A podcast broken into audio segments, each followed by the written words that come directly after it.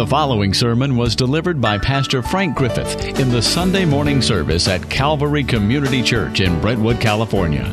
You'll find more information at calvarytruth.org. I want you to turn with me to uh, Luke 13. What I want to look at is this uh, truths about the kingdom of God. Uh, Luke 13 Jesus has been talking about the kingdom all through the, the book of Luke. As you know, he came preaching the gospel of the kingdom. The kingdom of God is a wonderful uh, part of the revelation of the, that we have in the Word of God, but often misunderstood. There's a kingdom coming in the future because we pray for it. Remember in the Lord's Prayer, Thy kingdom come, Thy will be done on earth as it is in heaven? That's a good description of what the kingdom is going to be ultimately. But there's another phase of the kingdom that we are in right now, and it's called the kingdom of God's dear Son. In Colossians 1:13, Paul says that we have been tr- transferred out of the kingdom of darkness or the domain of darkness into the kingdom of his dear Son. So we are actually experiencing the kingdom right now. This is what it means to be a follower of Christ. We are in the kingdom of God in its present form. Some have called this the already not yet kingdom because there's more coming in the future. But right now we live in the kingdom under the reign of Jesus Christ. And what I want you to see in this chapter is uh, six things that Paul reveals about the kingdom that I think is really helpful to us. The first is that entering this kingdom requires repentance. The only way that we can get into the kingdom of God today is by repentance. And listen to what it says. Uh, this is Luke 13, verse 1. Now, on the same occasion, there were some present who reported to him about the Galileans, whose blood Pilate had mixed with their sacrifices. Let me just explain something. Remember, Jesus just told them, You can read the weather, but you can't read the times. And now they want to tell him a, a news item so that he would know that they understood what was going on in the world. And so they tell him this news report about these Galileans whose blood Pilate had mixed with their sacrifices. It seems as though probably this took place at Passover when they offered sacrifices, and and uh, they were they were murdered. They were killed by Pilate. Pilate was that kind of a ruler. He was a Roman ruler over Israel, and he was that kind of a man. He he shed a lot of blood, and so they tell him about this event where Pilate, as they're offering their sacrifices, he has them murdered and mixes their blood with the blood of the sacrifices, which of course was sacrilege, but he didn't care about that. But, but what they want, what they're obviously trying to convince Jesus of is they understand the times and they understand the, the what they understand the principles of God. But listen to what Jesus says, how he responds to this. Do you suppose that these Galileans were greater sinners than all other Galileans because they suffered this fate? This is sometimes referred to as uh, Job's equation because this is the, the, remember the comforters of Job who came to him when he was suffering so bad? And they kept telling him, You've done something horrible. That's why you're suffering. But we see behind the scenes when we read Job and we find out that God was allowing this for a very specific purpose. It wasn't because he was punishing Job, because, but it was because he allowed Satan to test him. That God was in control of this entire process. But they believed this. They believed that when people suffered, it was because they had done wrong, and what they needed to do was do something good or many good things in order to get back into a place of blessing. But Jesus says, do you, are you saying that these Galileans were greater sinners than all other Galileans because they suffered this fate? I tell you, no. But unless you repent, you will all likewise perish. Or do you, do you suppose that these eight, those 18 on whom the tower in Siloam fell and killed them, were they worse culprits than all the men who live in Jerusalem? The, the Tower of Siloam was right by the pool of Siloam, if you remember that account of the man lying there by the pool of Siloam, waiting it for be, to be uh, disturbed, the waters to be stirred up, so he could be healed. Well, the, the Tower of Siloam was right there, and what it was, it was a place. it was like a lookout, so that they could protect the city. And there were obviously some people there, 18 men, who were right by this tower when it collapsed and fell and it killed them. And so Jesus brings this up. He says, You suppose that they are worse culprits than all the men who live in Jerusalem? I tell you, no. But unless you repent, you will all likewise perish. What, what is he saying? The word perish here is the same word that's used in John 3:16. For God so loved the world that he gave his only begotten son that whosoever believes in him should not perish but have eternal life. The word perish means to be ruined. It means to be ruined for what you were created for. You understand what you were created for, right? You were created for a relationship with God. God created you to have a relationship with Him. And so He says, if you don't repent, you are going to perish. Now, the Bible is really clear about the fact that all have sinned. This is uh, Romans 3:23. All have sinned and are continually falling short of the glory of God. The glory of God is what we ought to be. It's what he's revealed to us about what we ought to be. And he says, All have sinned and all are continually coming short of the glory of God. In Romans chapter 5, he tells us that the entire human race is in this condition of needing to be saved by God because we are in the process of perishing. We have all sinned and we are falling short of the glory of God. And so Jesus tells them, I tell you, unless you repent, you're going to likewise perish. What is repentance? The Old Testament word for repentance is a little word that every Hebrew student learns because it's the most used word in the Old Testament. 955 times it appears. And the word is shuv, like S H U V, shuv. And it means to turn Repentance in the Old Testament meant to change your actions. You're going this way and you turn and you go back this way. In the New Testament, the word is to change your mind, to change your way of thinking. You need to change your way of thinking and stop being influenced by fools who act as though God does not exist. So repentance is us turning from our our perspective of what we see God as back to the truth of who He is. We turn back to Him. Now, in the Old Testament, the most common way that word is used is in regards to Israel because they are more enamored with the gods of the nations around them than they are with their own God, the God that they cannot see, the God of Israel, Yahweh. And so every time they turn to these gods, God appeals to them through the prophets to turn, to turn back to Him and live in obedience to Him. In the New Testament, we are told that we have to change our way of thinking. We have to think again about who we are and who God is and who Christ is. There has to be a repentance, a change of mind, a change of attitude towards God. And so the only way we can enter into the kingdom of God is through repentance and faith. Repentance is what precedes faith and then follows faith. In fact, most of us are aware of the fact, this is John Calvin actually said this the Christian life is a life of repentance. Have you noticed that? Have you noticed that, that we're constantly needing to repent because our thinking starts wandering in the wrong direction? And so Jesus tells them the only way that you can get into the kingdom of God, and he remember he had come preaching the kingdom of God. That's the place of salvation. That's the place that we live under his rule. And he says the only way we can get into the kingdom is to repent, to turn back to him in faith.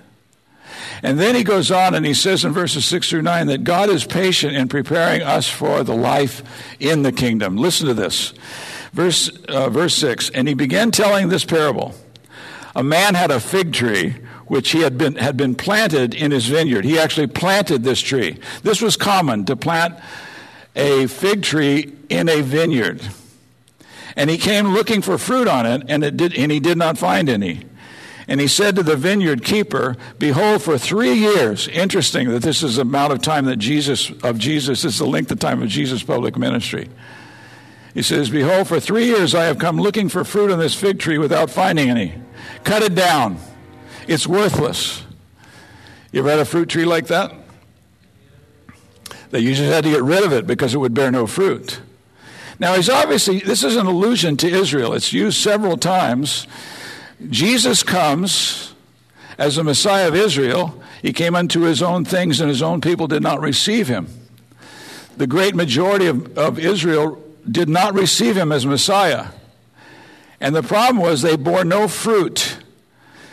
God uses this analogy over and over again. The book of Isaiah, for example, he calls Israel a vineyard, a vine that he plants in a place. He gives them a land, he cultivates it, and he plants them, but they don't bear fruit. And therefore, judgment is coming upon them. And so here he's telling this parable about this, uh, this vine grower, this man who owned a, a vineyard, and he planted a tree, a fig tree, which would bear no fruit. And he says, I keep coming back year after year. For three years now, I've come back and there's no fruit on it. So cut it down. What is it? What, what is even? Why do we even use up the ground with this tree? And he answered and said to him, This is the gardener. He says to him, Let it alone, sir, for this year too, until I dig around it and put in fertilizer. And if it bears fruit next year, then fine. But if not, then cut it down. Stop and think about this in your Christian life. God saved you so that you would bear fruit. He saved me so that I'd bear fruit. We know what the fruit is. We have to look at Galatians chapter 5, the fruit of the Spirit love, joy, peace, patience, kindness, and so forth. I can never get all seven of those out. But the fruit of the Spirit is character, it's the character of Jesus Christ. And so God wants us to bear fruit, and He wanted Israel to bear fruit, but because they didn't bear fruit, what He's telling them is judgment is about to fall.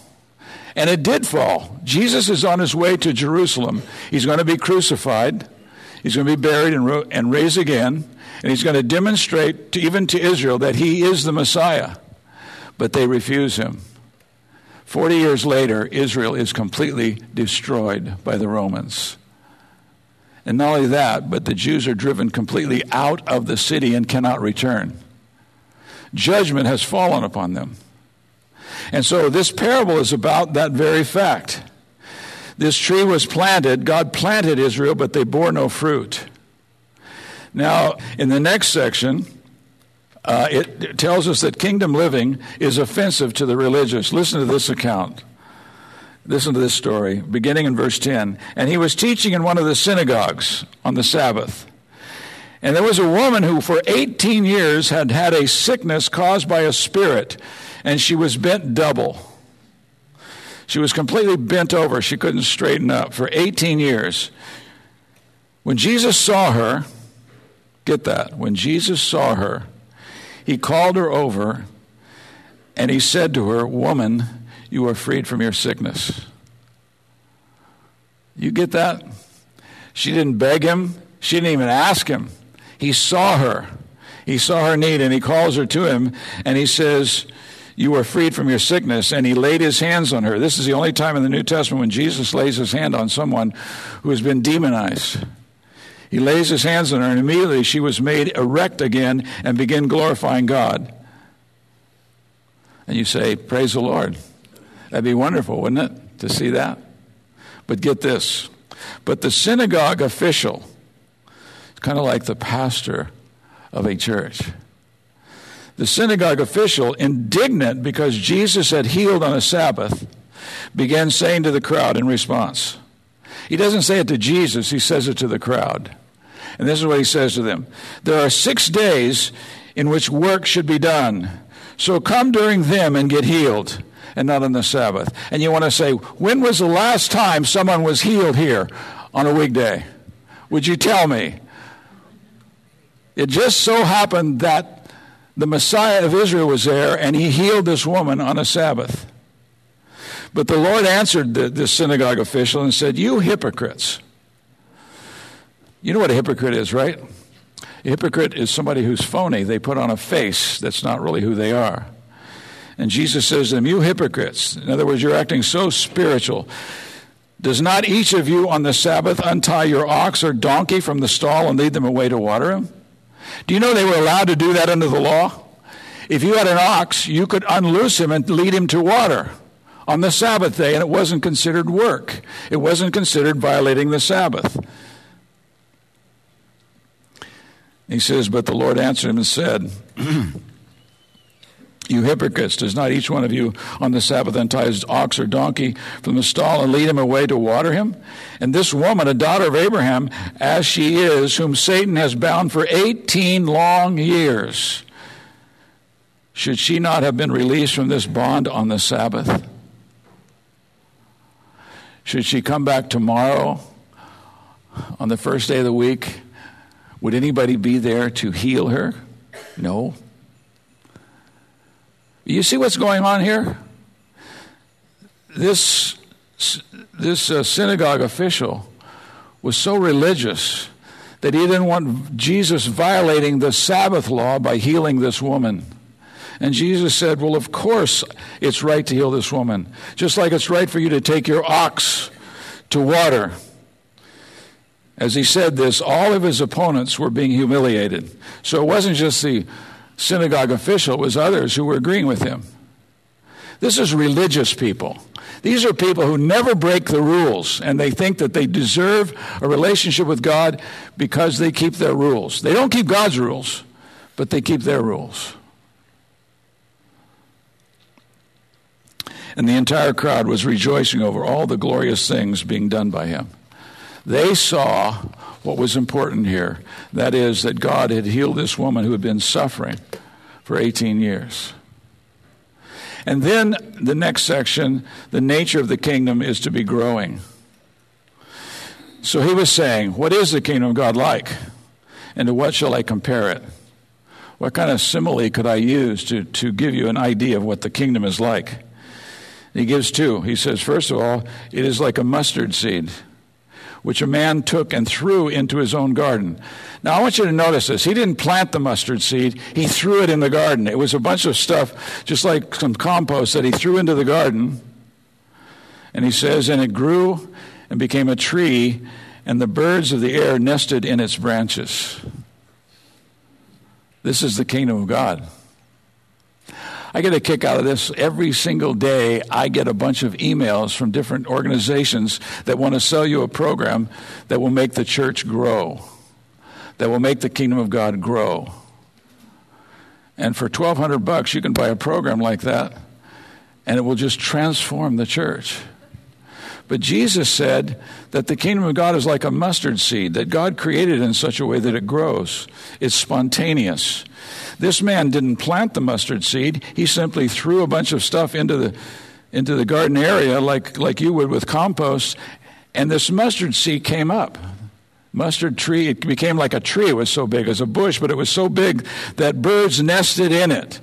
There was incredible growth. And then in verse 20 he says, And again he said, To what shall I compare the kingdom of God? What's another comparison? He gives another one. It is like leaven which a woman took and hid in three pecks of flour until it was all leavened. He says this is how the church grows. It just spreads out, it penetrates, and it goes in all directions. You know, I'm glad that there are groups that have a plan and they're following their plan to spread the gospel around the world. There's been this big effort over the last few decades to reach every unreached people group and they have a plan. They have maps. They can show you where they've gone. They try to reach people groups, and this is what they consider reaching a people group. If they if they go into a group that have never heard the gospel before, and they have one church that's that's formed. There's a small group of people who get saved, and a church is formed. They consider that a reached people group. And here's what's happened over the last 30 or 40 years we have unreached people groups that have been reached in that way, and yet no one has been trained to preach and teach the Bible. And they are filled with error and syncretism. It's like this in many parts of the world. But what Jesus is talking about is the growth that God produces. That God produces. I think it's really fascinating to compare this, this um, mustard seed that fell in the soil and the fig tree that was planted. The fig tree that was planted so that it would bear fruit bore no fruit. The mustard seed grew like crazy. And it, was, it wasn't even planned. He didn't even plan it. He didn't, it wasn't like he wanted this mustard seed to grow. It just grew up. And then he says it's like leaven. I don't know anything about leaven permeating dough because I'm not a baker. But some of you are. And you know how this is. You just put a tiny bit of leaven in dough, and it permeates the entire lump of dough. The kingdom of God is here, and it's permeating people groups all over the world because God is doing it. How did you get saved? How did you come to be in the kingdom of God? Isn't it amazing all the different stories that we hear about how people come to faith in Christ, how they come into the kingdom of God? It's almost as, as, as though God does it, isn't it? It's almost as though that God is in charge of this process and that he actually brings people into the kingdom of God supernaturally like we saw in, uh, over and over again in 2 corinthians chapter 4 verse 6 that god is the one who causes the light of the glory of god to shine in the face of christ.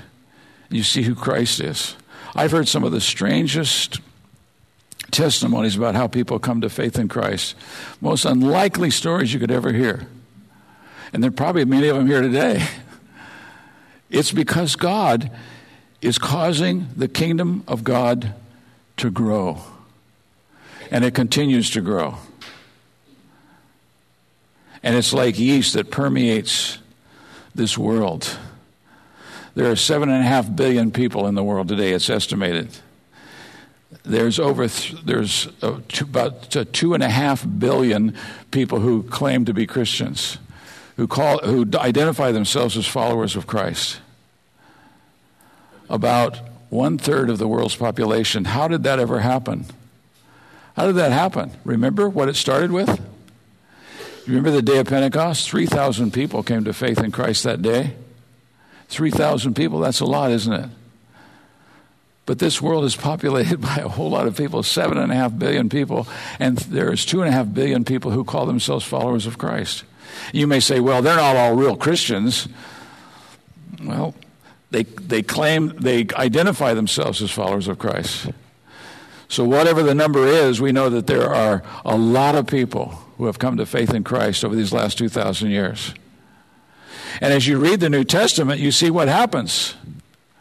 Because the Jews did not receive Christ, the, and instead they persecuted those who did and drove them out.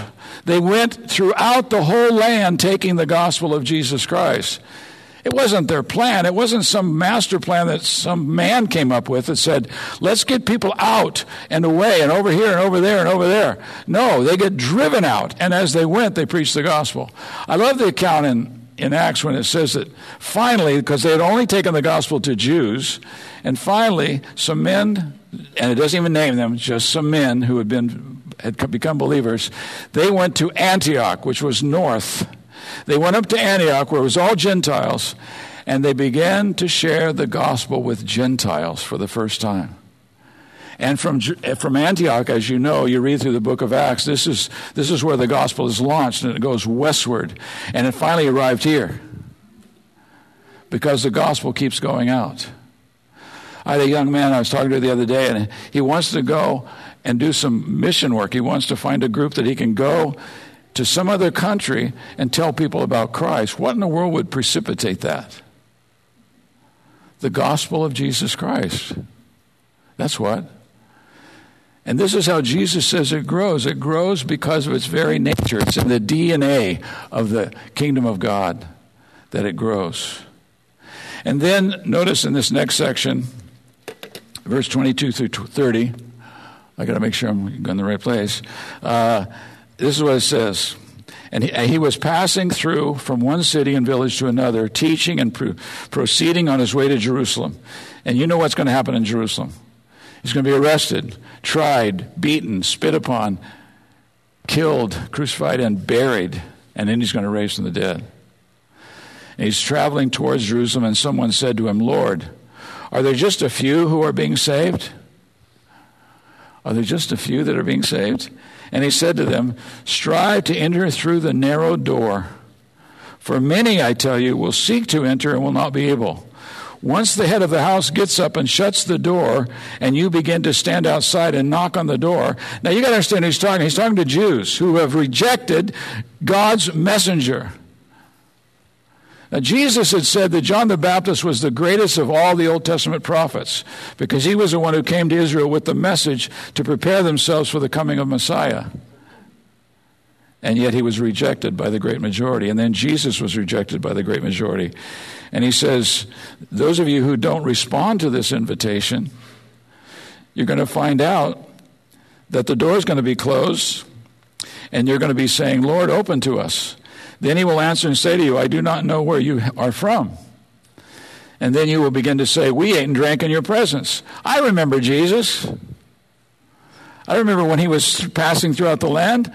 Don't you remember me? I saw you. I was in one of those crowds. Then you begin to say, We ate and drank in your presence, and you taught in our streets. And he will say, I tell you, I do not know where you are from.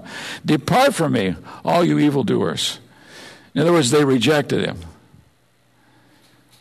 In that place there will be weeping and gnashing of teeth when you see Abraham and Isaac and Jacob and all the prophets in the kingdom of God, but yourself being thrown out. And they will come from east and west and from north and south and will recline at the table in the kingdom of God. And behold, some are last who will be first. That is, there's going to be Gentiles that were outcasts, that they thought had no opportunity, no chance whatsoever to have a relationship with God. And he said, and some are last who will be first, and some are first who will be last. In other words, he's calling them. Now we know that he's talking about, when he says narrow door, he's talking about himself. We see this in John 10 and Matthew 7, where he's the narrow door. He is the only entrance into the kingdom of God. It's through Jesus Christ. There's no other entrance. I know you can sometimes hear these stories about people who say all religions are the same, they're just different ways to God. You take your path and they take their path. That's not true. There's only one entrance into the kingdom of God, and that's the Lord Jesus Christ, faith in Him. And then there's one last section. The bringing in of this kingdom is the work of the king. Listen to this. Just as at that time some Pharisees approached, saying to him, Go away, leave here, for Herod wants to kill you. It's not safe here for you, they said. And he said to them, Go and tell that fox. Behold, I cast out demons and perform cures today and tomorrow, and the third day I reach my goal. He's headed towards Jerusalem. And the reason that he is the door is because he's going to go to Jerusalem and die for you. Nevertheless, I must journey on today and tomorrow and the next day, for it cannot be that a prophet would perish outside of Jerusalem. This is an amazing statement from the Messiah of Israel. He says, This is where all the prophets get killed, is in Jerusalem. Oh, Jerusalem, Jerusalem, the city that kills the prophets and stones those sent to her. God had sent them messenger after messenger after messenger and they abused them and killed them and rejected them. How often I wanted to gather your children together, just as a hen gathers her brood under her wings, and you would not have it. Behold, your house is left to you desolate. And I say to you that you will not see me again until the time comes when you say, Blessed is he who comes in the name of the Lord. That expression is used in Luke, uh, several places really, but Luke 19, Isaiah 40, of the second coming of Christ. And when he comes back, they're going to say, Blessed is he who comes in the name of the Lord. They said the same thing when he entered into Jerusalem and he was crucified. The, the point of this whole thing is that the, the Jews had forgotten that it was not the Mosaic covenant that was going to bring them into the kingdom. The Mosaic covenant was temporary and provisional. The promises that God made to Abraham would not be fulfilled through the Mosaic covenant but through the new covenant. That's what we preach, the gospel. It's the new covenant. And it's through faith in Jesus Christ that a person enters into the kingdom. You see, this is the Jews' attitude. We are Abraham's seed. We are God's favorites. It's kind of like Americans. Americans believe because America is considered to be a Christian nation, if you're an American, you're a Christian. The Bible says you become a Christian by faith in Jesus Christ. It's by believing and putting your trust in Him who died for you, who was buried and rose again, and is coming back. He has provided a way for sinners to be received by God and to enter into the kingdom of God and to live in relationship with God throughout all eternity.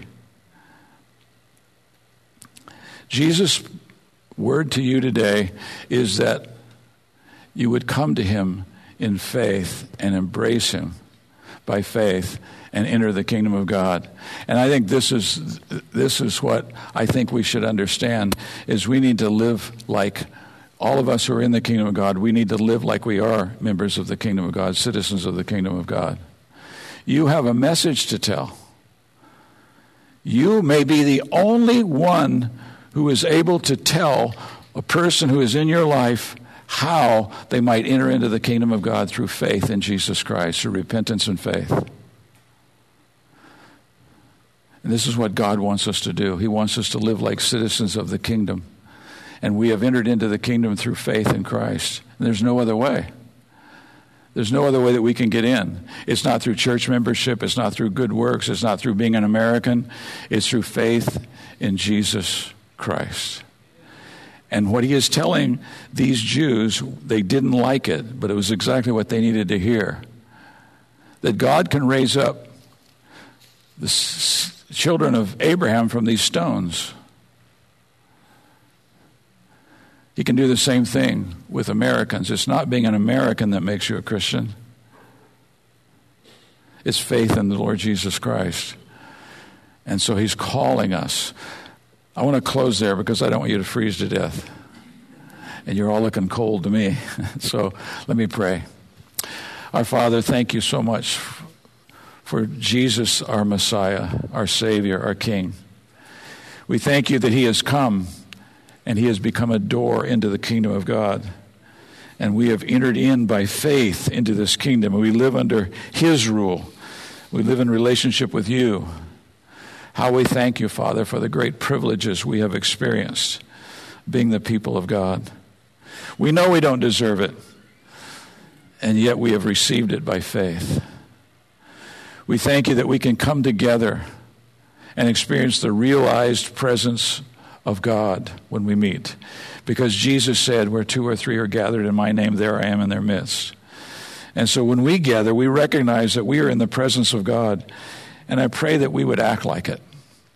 I pray, Father, that you would stir our hearts, that you would cause us, our eyes to be open to the reality of what it means to be members of the kingdom of God, citizens of the kingdom of God, because of our faith in the Lord Jesus Christ.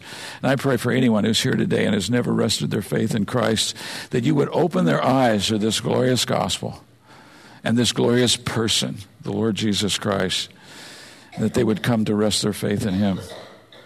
We thank you so much for all these great privileges you've given us.